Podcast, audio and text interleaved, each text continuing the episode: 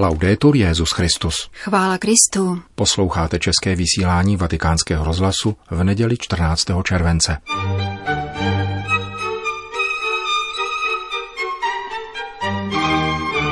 Nedělní papežovu promluvu před mariánskou modlitbou Anděl Páně uslyšíte z redakčních důvodů v našem pondělním vysílání. Dnes přinášíme třetí závěrečnou část přednášky nazvané Co jsou jezuité. V roce 1985 ji pronesl tehdejší argentinský jezuita a nynější Petrův nástupce u příležitosti čtyřstého výročí příchodu jezuitských misionářů do Argentiny. V předcházejících částech bylo popsáno kalvínské schizma a odpověď, kterou dalo první tovaristvo. Kalvín se vlastně snažil spasit člověka, kterého luteránská perspektiva uvrhla do úzkosti. Luther měl úmysl vymanit člověka z renesančního pohanství, ale tento úmysl přerostl v šílenou ideu, tedy herezi. Kalvín tedy vychází z úzkostné luterské koncepce a se svou příznačnou legislativní chladností stanovuje, jelikož je člověk skažený, potřebuje disciplínu.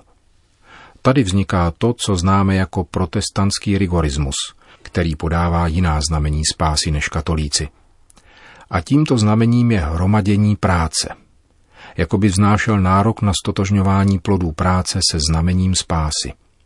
Mohli bychom to zjednodušit a ve formě karikatury zhrnout do axiomu budeš spasen, dosáhneš-li bohatství, kterého se dosahuje prací. Tak se utvořila měšťanská třída, buržoazie. Pokud se důsledně držíme luteránské pozice, zbývají v průběhu dějin pouze dvě možnosti, mezi nimiž lze volit. Buď se člověk ve své úzkosti rozloží a není nic – Důsledkem je ateistický existencialismus. A nebo se na základě téže úzkosti a skaženosti vrhne do prázdna a prohlásí se za nadčlověka. A to je Níčeho volba. Nietzsche vlastně obrodil Hobse v tom smyslu, že pojal moc jako nejzasší rácio, důvod člověka. Vládnout je možné pouze proti lásce, přičemž vychází z protikladu mezi rozumem a srdcem v člověku. Takováto moc jako nejzasší rácio implikuje smrt Boha. Jde o pohanství, které v případě nacismu a marxismu dostane organizovanou formu politických systémů.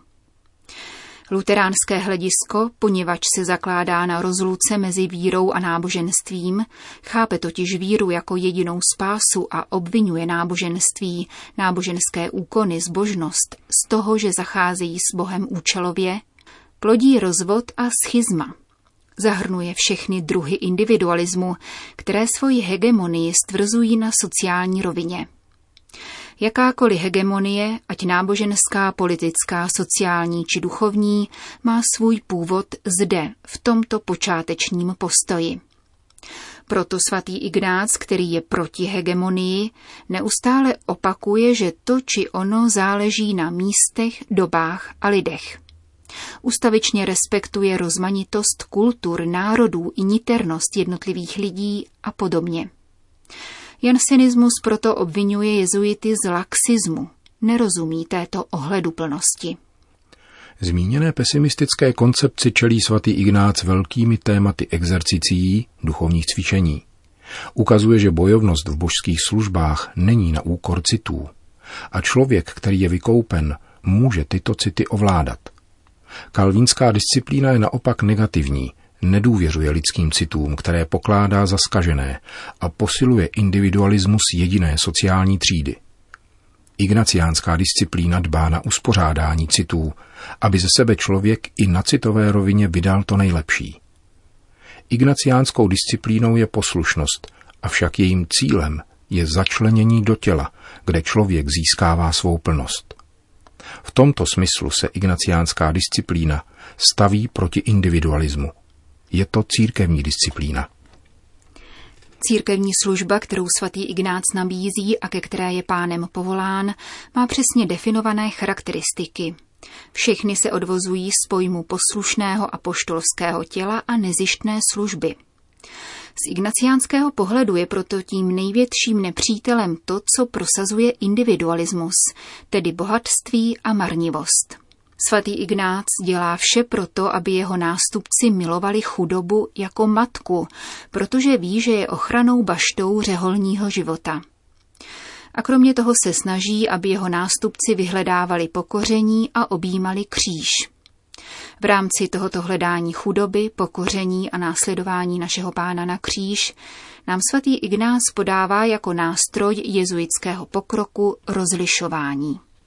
Jádro se nachází v pravidlech pro rozlišování duchů, ale také ve zbývajících textech exercicí a v listech, kde nám nepřetržitě podává jeho ukazatele. Rozlišování není samoučelné, je to nástroj zaměřený k cíli. Pokud bychom pojeli rozlišování samoučelně, vyplynul by z toho opak toho, co svatý Ignác nabízí. Žili bychom zakukleni sami v sobě, v jakémsi niterném toulání, které velmi přesně vyjadřuje Manuel Machado – Ať mne vlny ženou, ať mne vlny nesou a nenutí mne nikdy volit cestu. Ignaciánské rozlišování je orientováno ad extra. Hledí k činu, k apoštolskému závazku. Proto je nástrojem misijního poslání i nauky.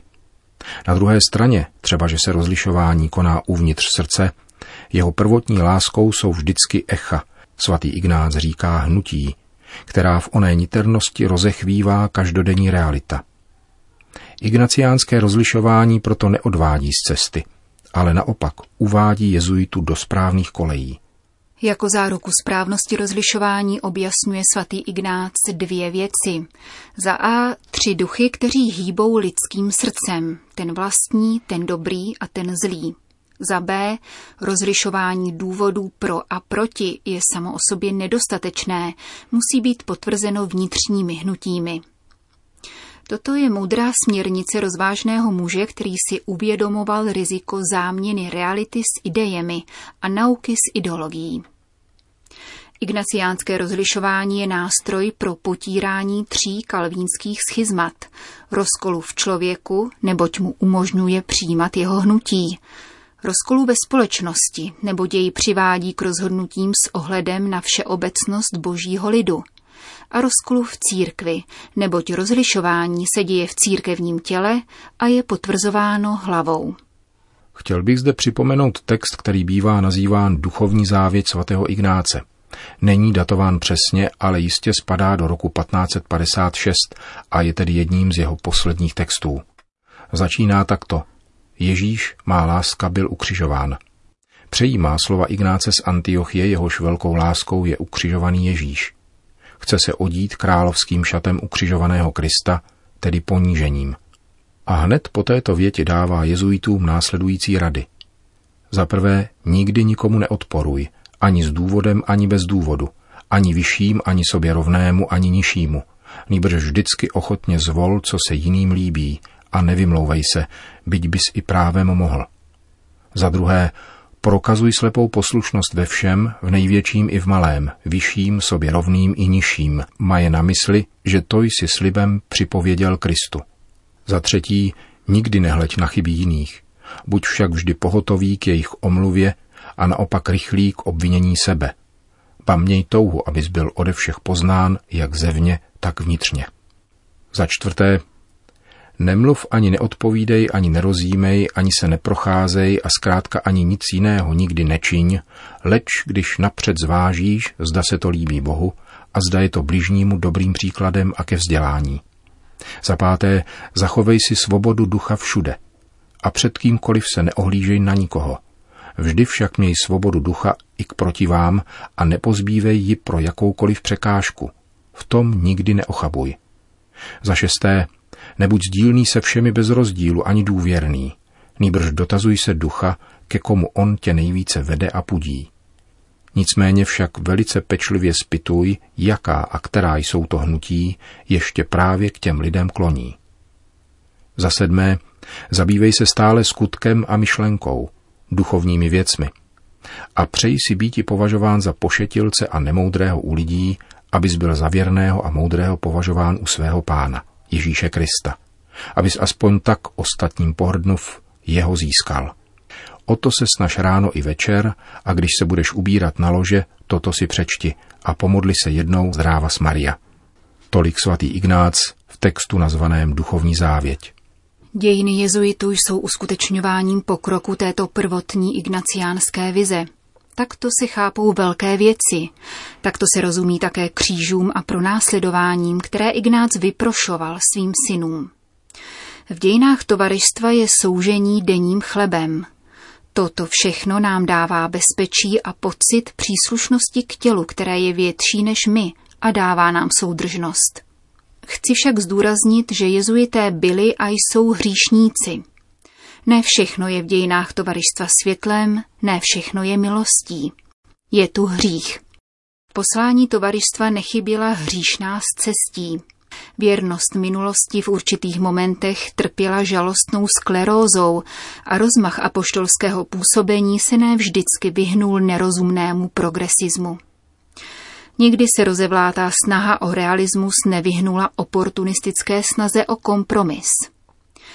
Jestliže jádro jezuitské identity, jak jsme řekli a říká to svatý Ignác, spočívá v přilnutí ke kříži skrze chudobu a pokoření, kříži jakožto pravému triumfu, pak zásadním hříchem jezuity bude právě karikatura triumfu kříže, tedy triumfalismus, jakožto duše veškerých jeho činů mýtus úspěchu, hledání sebe sama, vlastních zájmů, vlastních mínění, upřednostňování lidí a moc. Je to onen triumfalismus, který je obsažen v každé formě hříchu, protože každý hřích je v posledku pomíleným krokem, nárokem předjímat eschatologický triumf. Takový triumfalismus zbavuje tovaristvo jeho nejlepší kvality, právě té, kterou mu přiřkl svatý Ignác, totiž aby bylo nejmenší, minima. A zbavuje jezuitu té největší cti, které se mu může dostat a kterou si může přát, totiž být bezvýznamný, prostý vojín. Začali jsme naši reflexi tím, že jsme pozorovali, jak svatý Ignác a jeho následovníci již od počátku bojovali proti herezi, která se stala schizmatem. A během tohoto pojednání jsme viděli, jak tento boj postupně vynesl na světlo charakteristiky, jež jsou vlastní způsobu jednání tovaristva.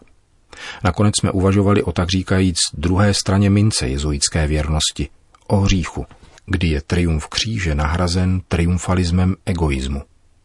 A právě hřích přijímá Ignác, aby jim na nejvýš radikálně vyzval na souboj luterské učení o skaženosti. Nikoli nihilistickou úzkost, nikoli skok do nadlidství. V hříchu spatřuje Ignác podle naší spirituality realitu a pokaždé, když podává toto téma, především v exercicích, končí rozmluvou o milosedenství před Kristem přibitým na kříži a umírajícím pro mne. Jde však ještě dál a po předloženém rozjímání o pekle, místě, kde hřích dosahuje svých konečných možností, Ignác odkazuje na pietás, zbožnost, laskavost. Tato cnost byla v 15. století znázorňována postavou matky s mnoha dětmi. Toto téma přebírá také Rafael, když znázorňuje Eucharistii církve – překotném 16. století je pětou matka, která chová svého strýzněného mrtvého syna na klíně v plné důvěře, že tato trýzeň přinese vzkříšení. Tato naděje je vrcholem ignaciánské teologie hříchu, i hříchu jezuitů. V luteránském pojmu úzkosti chybí. Nikdy v něm nebude a není příslibem jeho horizontu. Pieta je způsobilé vyjádření revoluce citu – kterým chtěl Bůh spasit člověka. A této pětě se svěřuji, abych zakončil tuto úvahu. Píjetě jež bere do náruče jezuitu ukřižovaného i pro jeho vlastní hříchy a vlastní nevěrnosti a chová jej s nadějí matky. Myslím, že bychom byli k dějinám našeho tovaristva Ježíšova nespravedliví, kdybychom je nahlíželi jenom v jeho apoštolských triumfech a nikoli hříších. Kdybychom je nespatřovali v píjetě, která přijímá tuto trýzeň egoismu vroucností matky. Prosme nyní společně tuto pětu, aby nám jezuitům pomohla ubírat se cestou našeho nejmenšího tovaristva Ježíšova. Slyšeli jste závěrečnou část přednášky otce Bergolia z roku 1985 na téma Co jsou jezuité. Laudetur Jezus Christus.